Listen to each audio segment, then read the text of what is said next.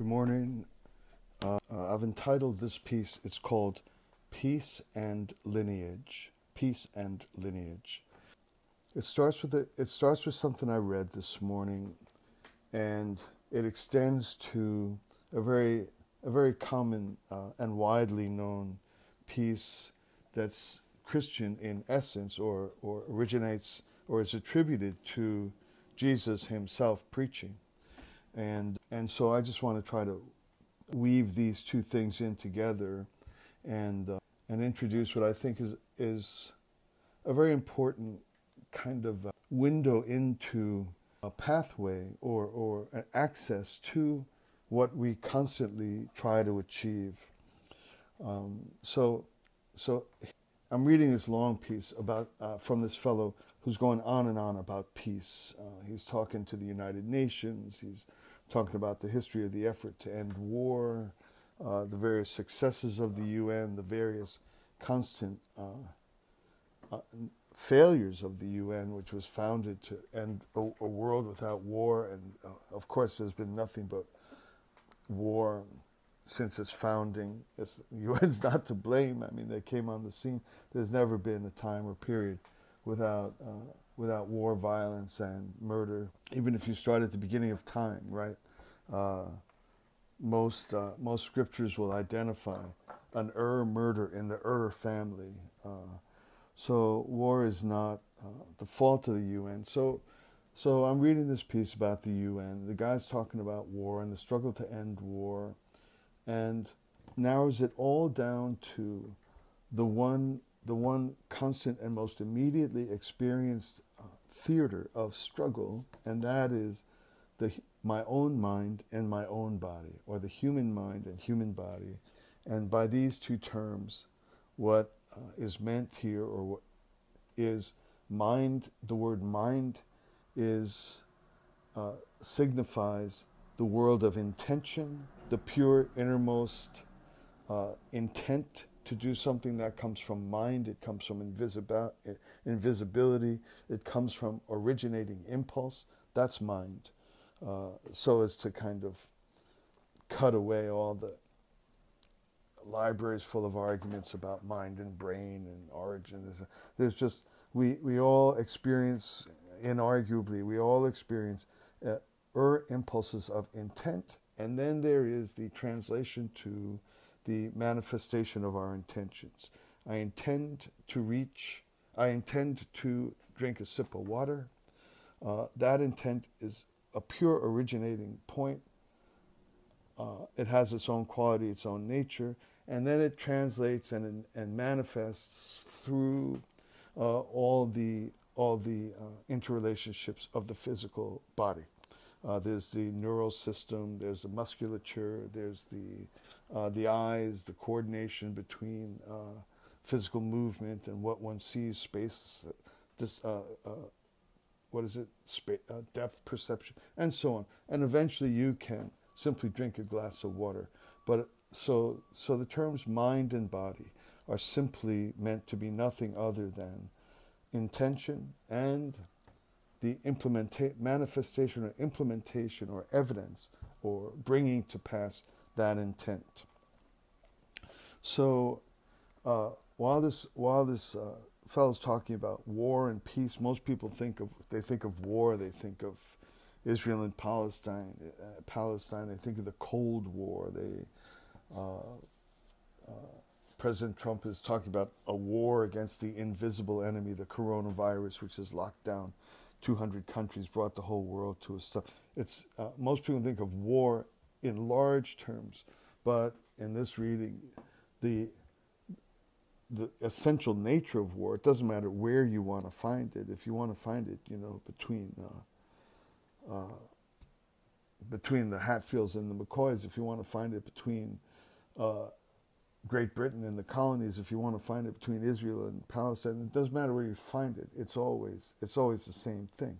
It's just uh, opposing intentionalities that come to clash in violent ways, and uh, the one that's most immediate, that that moves away from grabbing a book off a shelf or becoming intellectually in sophisticated capacity to talk about this war or that, or these movement of troops, or this this uh, this dam that stopped water going here or there. If you want to bring it all the way down to a direct, personal, immediate experience, we do experience a struggle between mind and body. Of course, between of course, with the intention to get a glass of water, that may be fairly manageable in most cases for most people. But how about that today I'm going to do this diet, or today I'm going to be to work on time, or today I'm going to be civil to this uh, jerk that works beside me in my office. There's all kinds of intentionality that we never we never have the capacity to translate or, and implement or manifest. And the physical body is the manif- is the place that manifests any of these intentions, whether it's today I'm going to write a chapter, or today I'm going to be civil to the jerk that works next to me. These, these require the physical body as the arena for the manifestation of intention.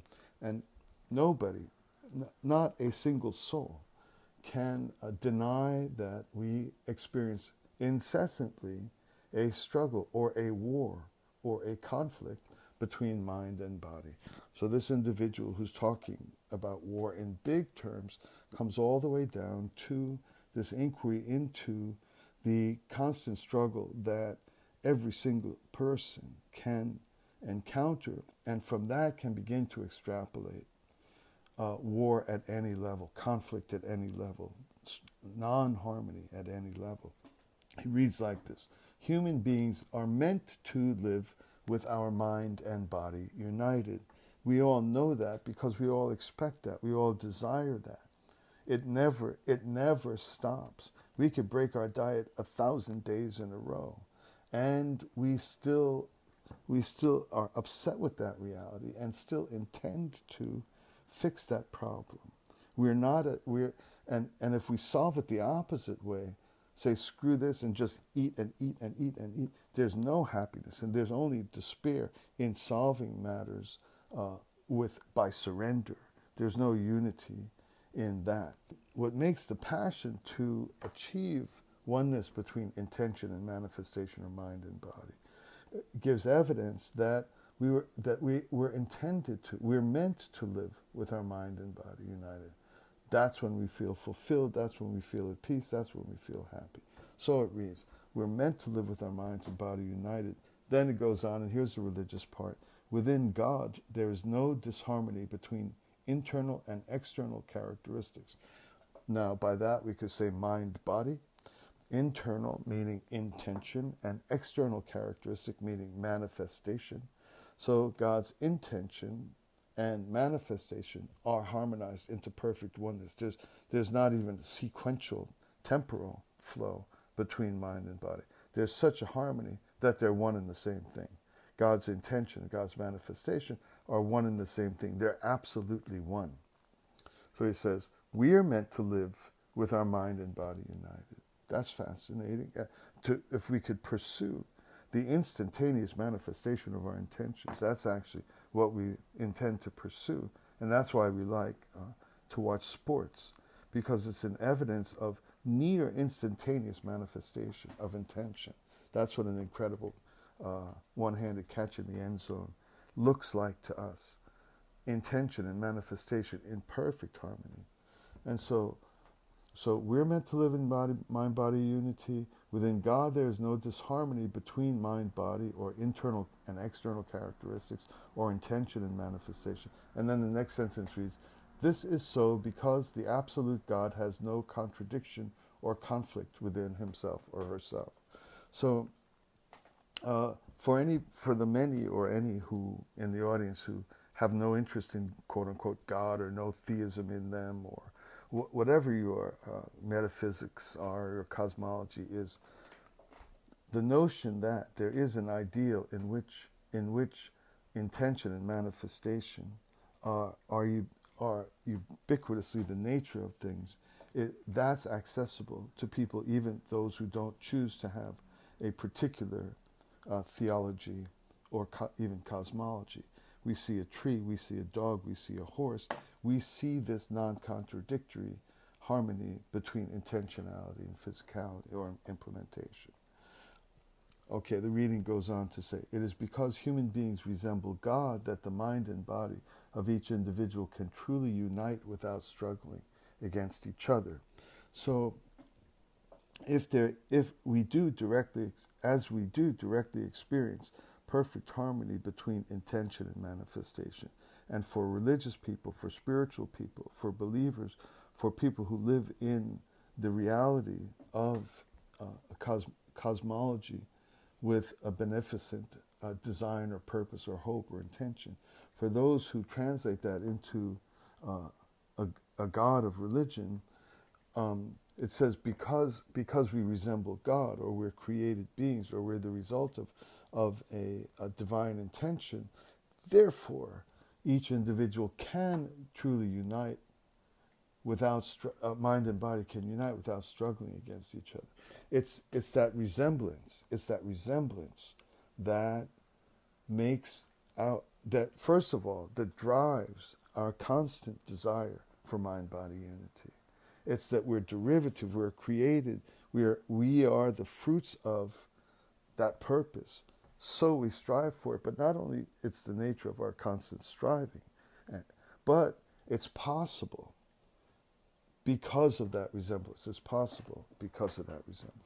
The reading goes on to say, the human being, the human ideal to achieve mind-body oneness can only be realized when people completely possess the true love of God. Okay, that's purely theological. But somehow or another, whatever one's spiritual and cosmological uh, and theological posture, for example, there are there are non-theistic, there's many, many non-theistic spiritual and religious traditions that will not personify God. So that's not necessary in order for this, even this highly theological statement to be true. The human ideal can, can to achieve oneness of mind and body can be realized only when people completely possess the true love of God's true love. For for non-theistic traditions, just just de depersonify God, and um, and then and then what what the spirituality necessary to result in our capacity to have mind body unity is simply to attain oneness by whatever means, oneness with the original and absolute, where that is man that's seen everywhere as the perfect harmony of intention and manifestation. Okay, so the final sentence. So let me let me let me go through that uh, right out through the final sentence. The human ideal to achieve oneness of mind and body can only be realized by people who completely possess God's true love. The biblical verse, "Blessed are the peacemakers, for they will be called children of God," illustrates this point. Peacemakers are those whose mind and body are in unity. This is what caught my interest. This is what caught my interest, because uh, this reference, "Blessed are the peacemakers, for they will be called children of God," illustrates this point. Peacemakers are persons whose mind and body are in unity. The, the, this "blessed are the peacemakers" uh, phrase, this biblical phrase, comes out of what are called the Beatitudes. Uh, it's in Matthew five. There's eight of them all together. I'm going to pause here because this got a little long, but it's but it is how these how these ideas tie to these very well-known eight statements of Jesus that are called the Beatitudes that I want to examine, or which I set out to examine, but got a little bit distracted on divine-human relations, mind-body struggle, and the resolution of mind-body struggle in harmony with the divine. So I'm gonna I'll, I'm gonna take up this next related matter in the next podcast. But for now, please go, let's go back to concentrate on war. If you want to know about war, you can put the books down for a moment. You can get out of the Peloponnesian section or the Spanish-American War section of the library, and you can just sit for a second and look at ourselves and see, and we can directly experience war. It's every single time.